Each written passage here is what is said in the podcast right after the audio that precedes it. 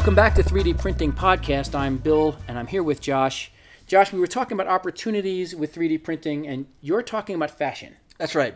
Now, there's a number of technologies that are on the plate right now in 3D printing that go beyond just printing plastic junk. So, you're talking cloth or rubbers or substrates or you know, right. various one, polyesters. one of the building materials is actually a, a synthetic nylon that you can actually print clothing, custom clothing.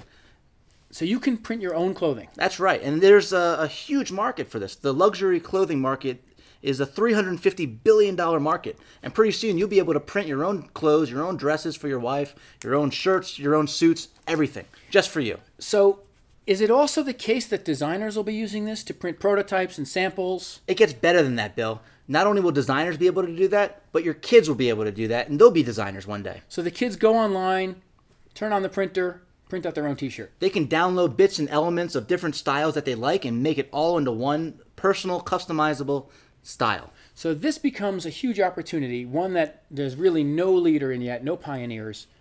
It's it's probably why we wrote the book about how to 3D print money because we're not really sure of all of these. Absolutely, it can revolutionize the uh, the luxury apparel market and turn it uh, on top of its head. You have no idea which way this can go.